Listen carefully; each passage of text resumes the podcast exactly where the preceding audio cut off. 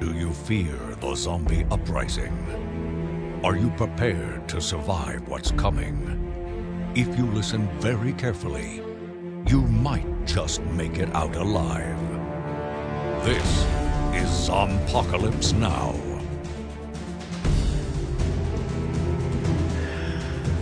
Getting yet another spam bot on my Instagram account. I've become very popular with the spam bot of late. I've gotten like 50 followers who are women with their butts sticking up in the air. Like, what's the deal? I don't know. For a long time, Instagram was perfectly free of, or at least my Instagram account was perfectly free of completely not real attractive little women who were trying to be friends with me or say, like my pictures. Do you want to meet at me? Follow my webbing site at www. Oh, the internet. Why the internet? The internet is made of a series of tubes. Yes. The internet where what's that line from Kevin Smith film where people get together and try and meet and share porn? Right. Yeah. I think so. The internet is where we keep all the angry people. Turn right in well, now it is. Well, so we know where they are now. Well, we can find them very easily. Super easy. They're right there. They're everywhere. Oh, God, yeah. So I am Tim Harvey. I'm Dustin. And this is Zombpocalypse Now, your weekly horror for me, sci-fi for me. Delving into, right now, I guess, the shows of AMC. It looks that, well, for the moment anyway. We just spent time talking about Walking Dead and then Fear the Walking Dead. And now we're on a refreshing pleasure cruise through... fictional Texas with Preacher. Yeah, which is on episode 3. Mm-hmm. And just a delight. Oh, I'm loving this show. I love this show so much. It's a lot of fun. Everyone in this show is messed up in such entertaining ways. Oh, just like the best part, I think you're right. Everybody, like on The Walking Dead.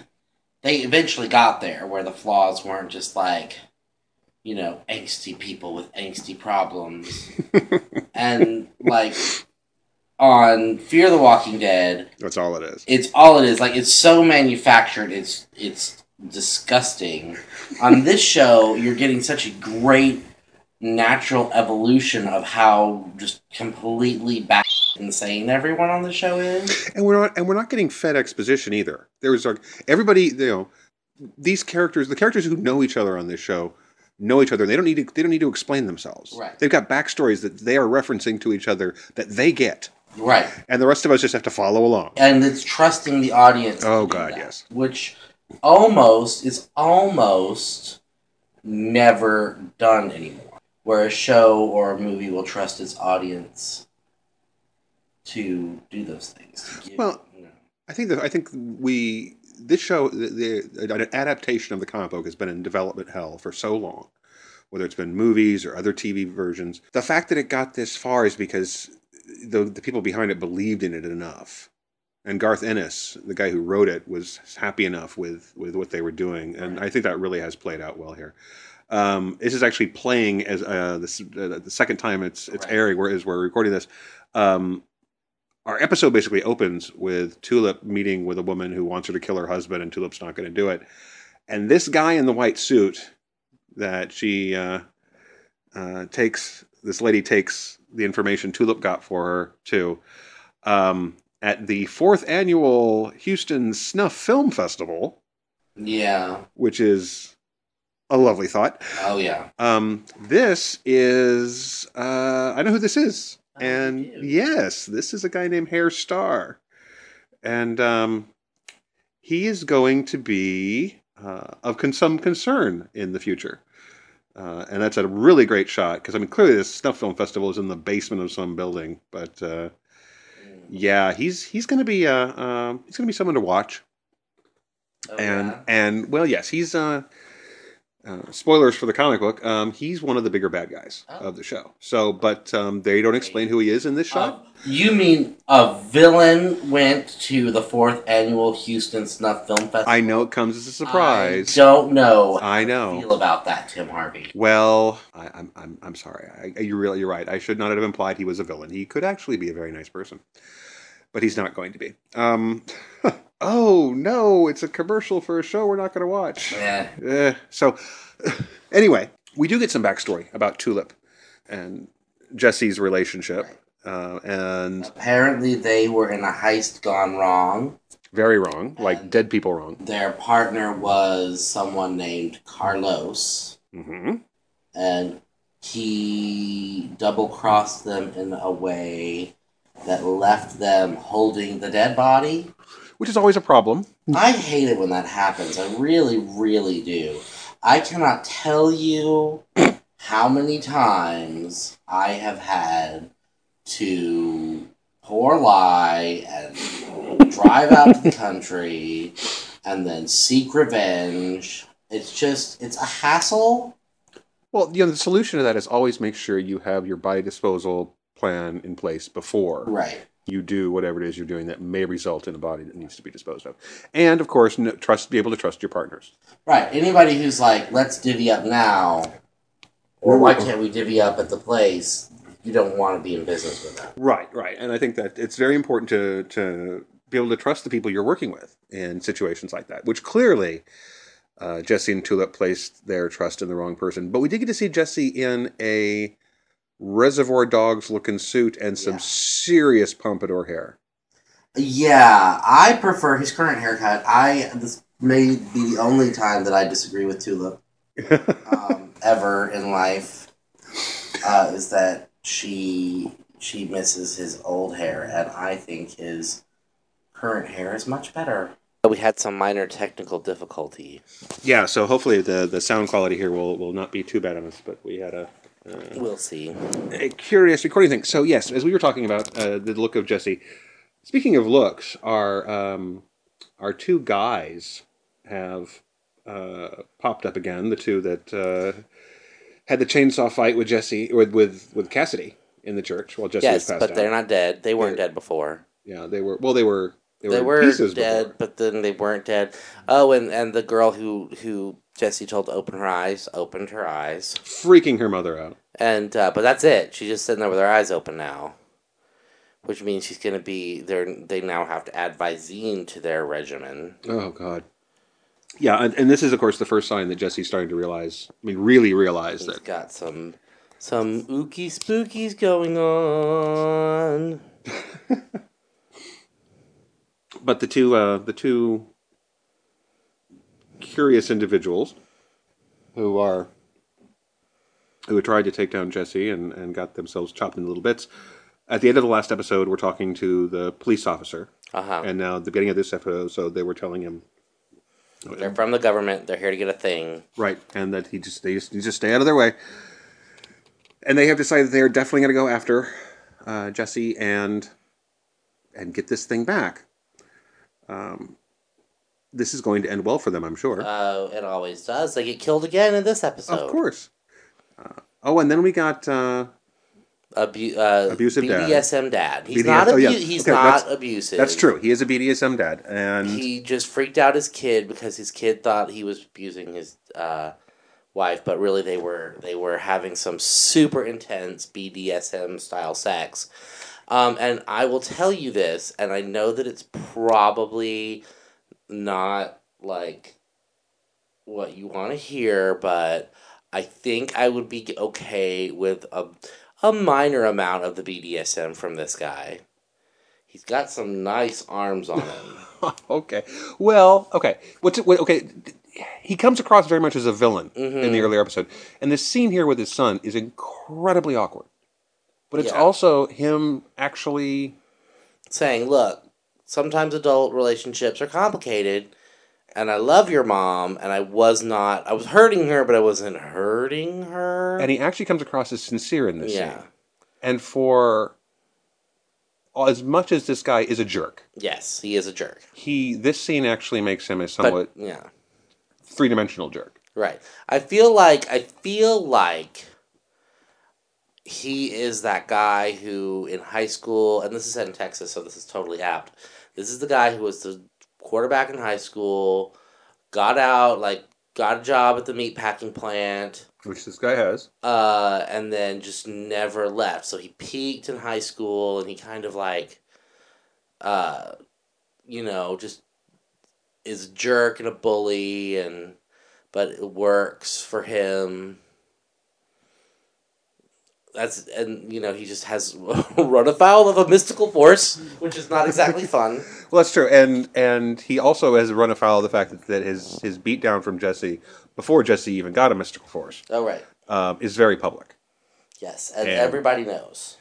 And then, of course, we have our potential child abuser, bus driver, who Jesse made forget the girl that he was lusting after, and now... he has forgotten her to the point where he doesn't even know who she is. Mm-hmm. And this, of course, makes for an awkward bus trip.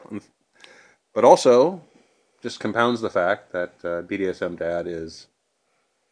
everyone knows that he got beaten. Now, here's the question I have. Now that he's re-met her, does he forget her every morning? Well, that's a good question, and I have a funny feeling we're going to find out. Because... just because you've forgotten someone doesn't mean you keep forgetting someone. Right. So that might have just made things worse. I think. Well, I think, and we've already seen the, you know, with the first guy who Jesse used his power on, who ripped his own heart out. There's unintended consequences to this stuff. Right.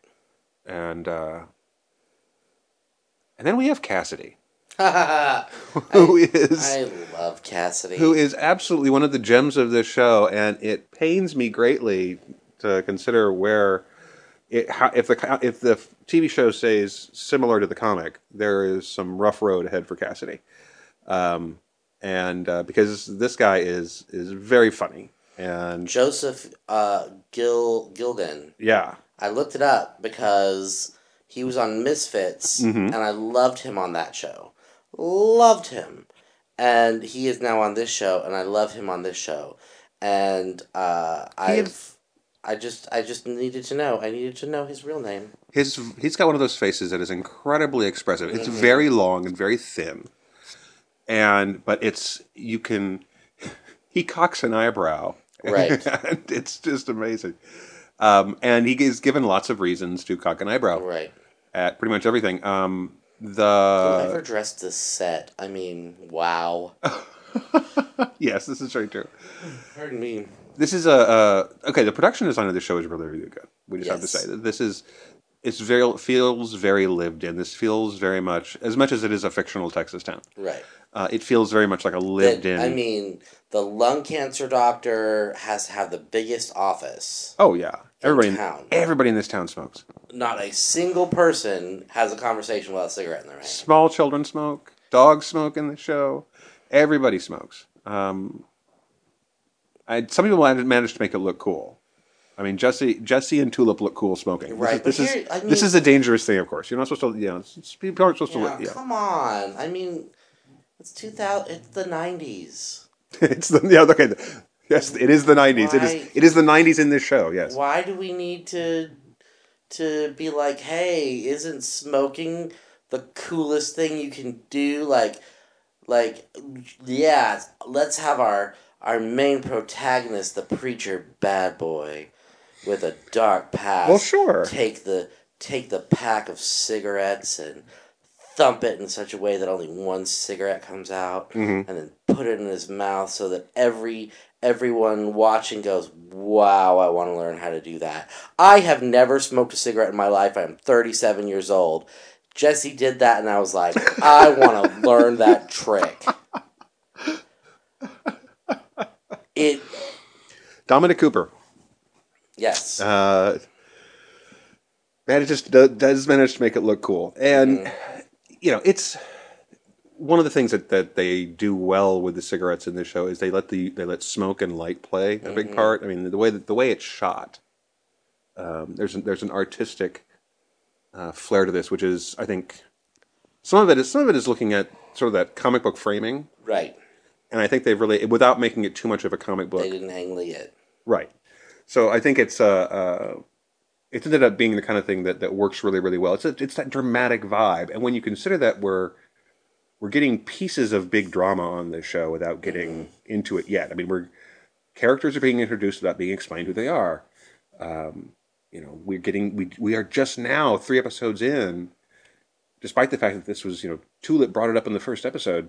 We are just now hearing even just as much as we heard about how it went wrong with Carlos. Right. She didn't even, she hasn't even, like, she brought him this job the first episode. This is the first inkling of what this job might be. And, you know, what does tracking down Carlos actually mean? And, yeah, so they're really doing, I think, a great job of giving us just enough. But also doing it in a way that's not... And they did the same thing with... It's not frustrating. With Brain Dead Girl and Eugene. Because at the last scene of the episode is Eugene eating dinner with his... eating dinner with his dad and going, hey, what's her butt... Well, opened her eyes. I think maybe I should go and visit. And he's like, do you want to get killed? Like, don't go over there. So, I mean... Well, yeah, the question I have there is this an actual history between the two families, or is this just because his father is... We got another piece of Dad's attitude tonight, where he's basically just... He thinks the world is going to hell. Right. And he thinks that pretty much everybody is, you know... Just humanity is terrible. So it's some of that there, too, but it almost sounded like there was history between the two families. Right. And that maybe, just maybe, that somehow, you know, whatever happened to the girl... Although I thought she had a horse accident. 'Cause that's I'm wondering what the way this show is going, it could easily be the horse was spooked by Eugene, or the girl was spooked by Eugene, or something, or Mom blames Eugene for whatever happened to the girl. So, I mean, honestly, well, I'm sure we'll figure it out. Honestly, it's been too long since I've read the comic for me to remember if the girl is a character of any real consequence in the comic. And so I don't remember if there's actually a connection here. So, which is actually kind of cool. You know, just like you are finding this to be a completely fresh experience. There's enough of this that's new to me that I'm not feeling like we're treading treading the same ground over and over and over again. Yeah. So it's very fresh still.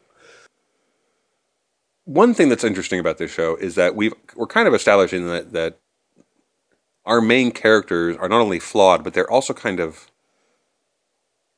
ethically and morally flexible. Tulip is clearly a liar and a thief and a killer. But she can do no wrong. She can do...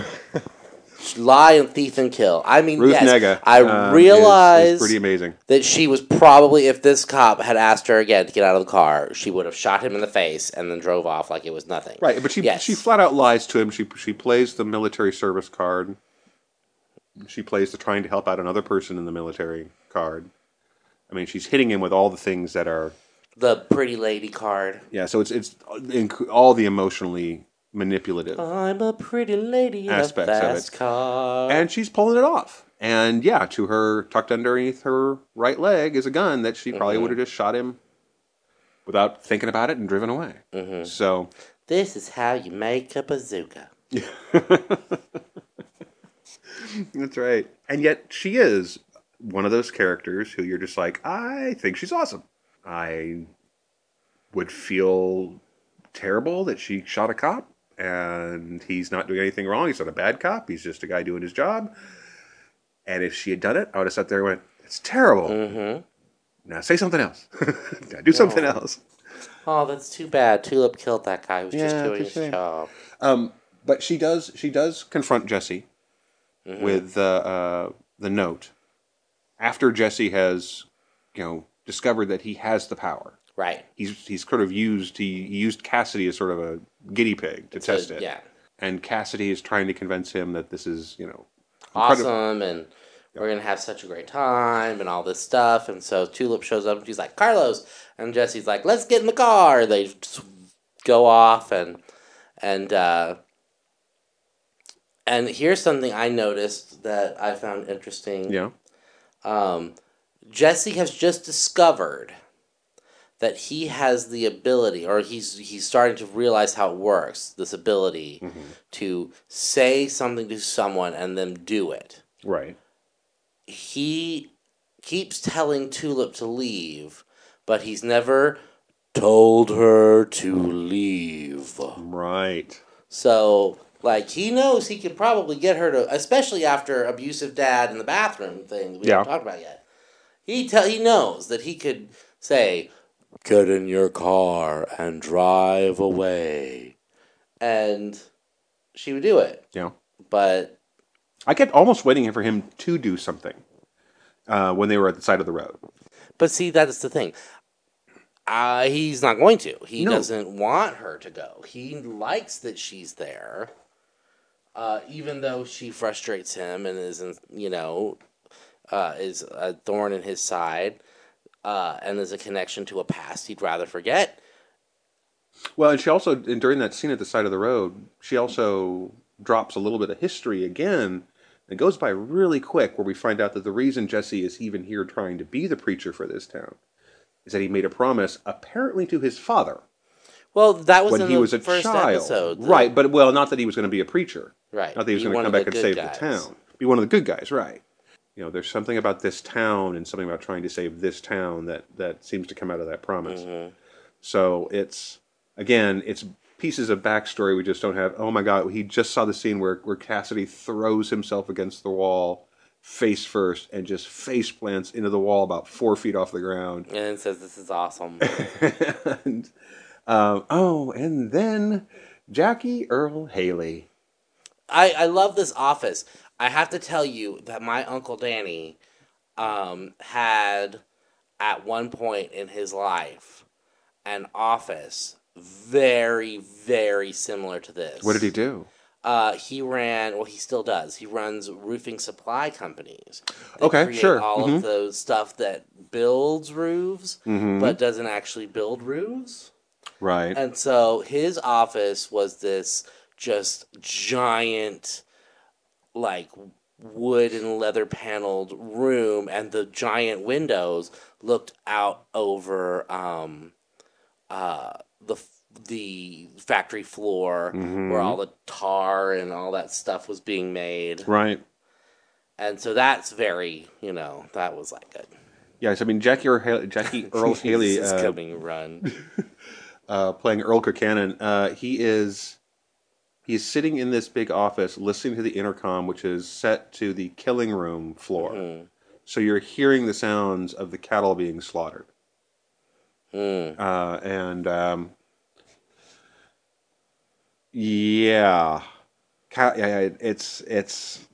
He's just absorbed by it. It's really creepy. It's gross. And that's his entire scene right there. And then we're just like, okay, now we're back to Cassidy and Jesse talking about the remember cool things. His scene last week was talking to those two people about like, we're going to buy your house, and then just demolishing it right then.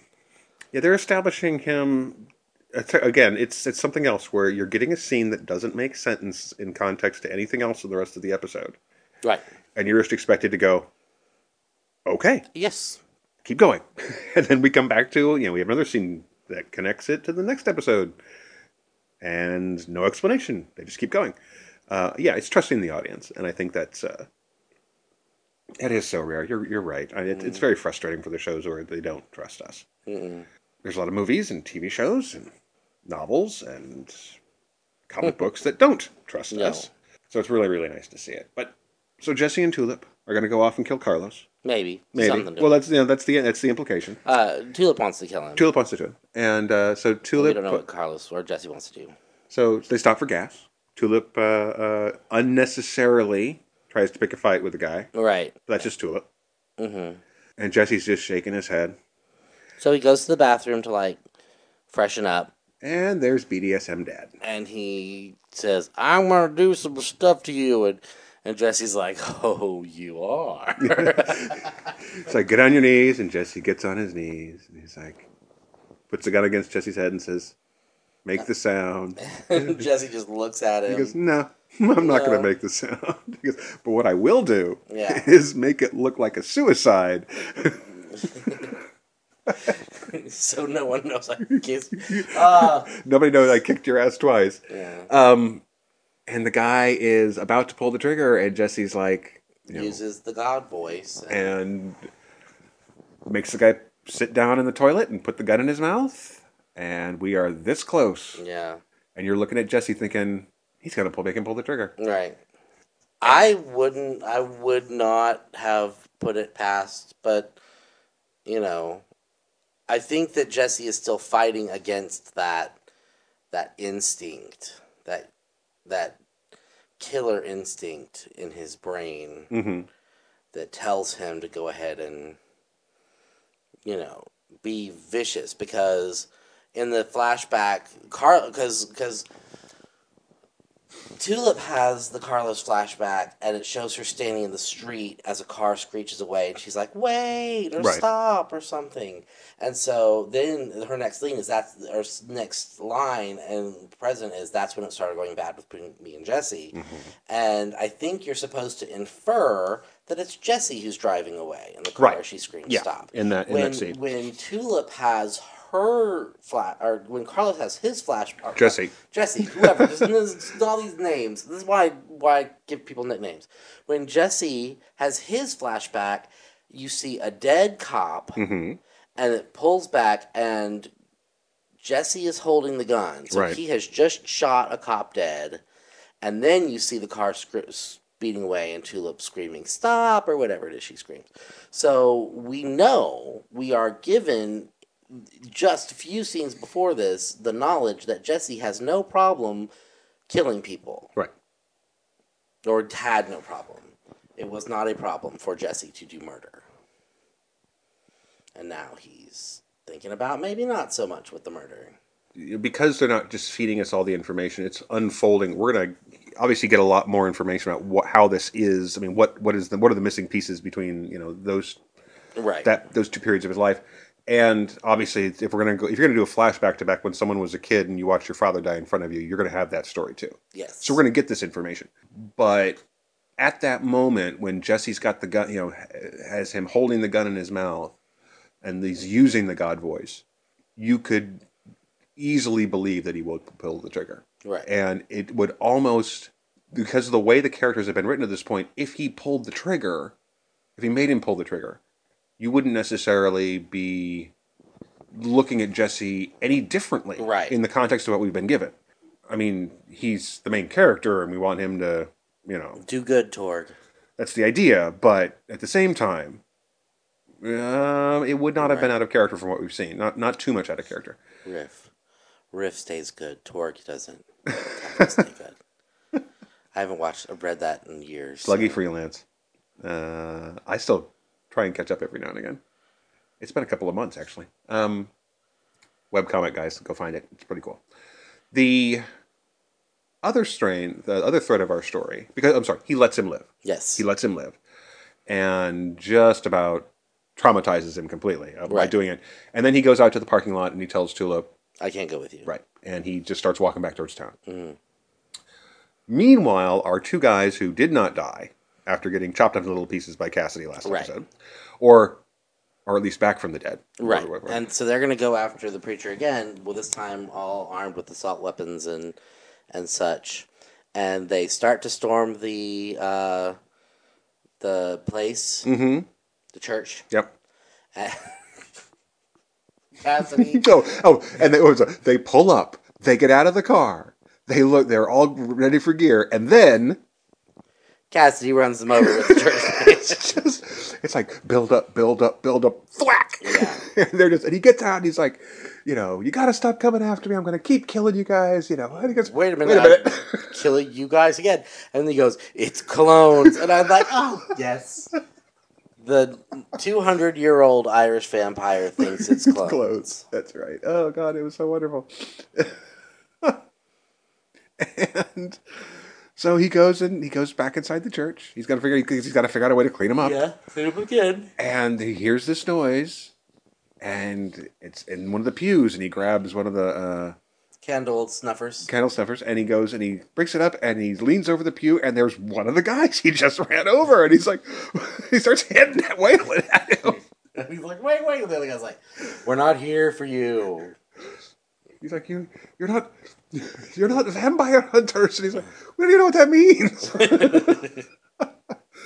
And okay. This show is full of odd conversations. Yes. There's a pretty good argument you could make that 99.9% of all conversations we've had in this show so far are odd conversations. They're trying to explain that, you know, they're here to get this thing out of Jesse. And, right. And Cassidy's just looking at him with this look that's kind of like, so you're crazy then. Yeah, and then he's like, so where are you guys from? And one guy's like, we're from the government. And the other guy's like, we're from heaven. And it's just like, oh, okay. Yeah, this is the angels in the comic were, you know how angels are described in the Old Testament? They're not really described as being it's not generally not good when the angels show up in the Old Testament. And even in the New Testament, it's not usually great. It's not usually great. And people seem the term, and he was much afraid. Right. Even when the angel is just there to be like, hey, guess what? Good stuff's about to happen. Stop cowering. Good things. Yeah. So the angels in Preacher are... Or the angel starts off with, do not be afraid. Right. It's kind of like the, hey, no, it's okay. Really, I'm not here to kill you. The angel of death shows up a lot in the Bible. This possibly could be the reason why people are afraid when the angels show up. It's like, well, we heard about that whole plague thing. You know, right. These are definitely not your... You know, happy, smiley angels. We missed him doing the trick. Oh, well. No, we didn't. No, we missed him doing the trick. Yeah, he's got the cigarette in his hand. Oh, that trick. Oh, okay, yes. So, didn't you record this? Nah. Yeah. Well, I'm just saying. We've been talking about Preacher for nearly 40 minutes. But anyway, as we end up here, we have our heroes are basically. Tulip is frustrated because Jesse won't cooperate. Right. Jesse is starting to figure out that he has this... I mean, he's figured out that he's got this amazing ability, and he seems to want to use it for the right reasons. And in fact, we're ended with the scene we end with, and to be a good man, the scene we end with is the funeral for the guy who ripped out his heart. Right. Which is attended by no one. Right. And then Cassidy, of course, is told the angels, let me be your middleman. We'll get this figured out. Which I don't believe him for a second. I don't think that's what he's doing. This is a really entertaining show. Oh, it's great. I am so glad that we got this as our break in between Fear the Walking Dead's. See, the problem is, once we come back to Fear the Walking Dead, this is going to be the last thing in our heads. Yeah, so we... Oh, no. Dear Fear the Walking Dead, may the second half of your season be a lot better than the first half. I have this feeling that it's going to be them back on the boat. They're going to go back to... There's likely going to be a boat, yes. Oh, well. Anyway, this is fun, and this is... we're enjoying watching this a lot. And it is... again... It's very important to make this clear again. The show trusts the audience, and that's something that's really, really rarer in so many shows right now. Right. They're not spoon-feeding us anything. If you're a fan of the comic, it's fresh enough. It's a fresh enough spin on what we've seen before that you're not going to be bored. If you've never read the comic, of course, it's all fresh and new to you. Anyway, smart writing, great performances. We're enjoying it, and we will talk more about it next week. Yes, we will. Thank you, Dustin. Will we? It's Father's Day. Yes, it'll be Father's Day next Sunday. Is it on next Sunday? I believe so. We'll have to check. Yeah. If it's not, we'll take Father's Day off probably. But if it is, we'll be back. And thanks for listening, folks. If you can find us on iTunes, you can find us on podcast.com. Right. I live tweet. Well, I don't live tweet the episode because we watch it an hour later. Than normal, but my twits are out there. Yes. And you can follow us both on Twitter. Mostly my Twitter stuff is promoting the various articles for the show, for the website. Right. Sci-fi for me, horrorforme.com. If you are listening to us on iTunes, please rate us and make a comment if you could. That's the only way we can track how people are listening to us on iTunes. They don't provide that data to us. Podcast.com lets us know. If you have your own comments or things you want to tell us about what you think about the show, we'd love to hear them. We'll do this again next week. Good night. Good night. This has been a presentation of horrorforme.com. Copyright 2016 by Flaming Dog Media, LLC. All rights reserved. No portion of this program may be retransmitted without the express written consent of Flaming Dog Media. This is Sci-Fi For Me Radio.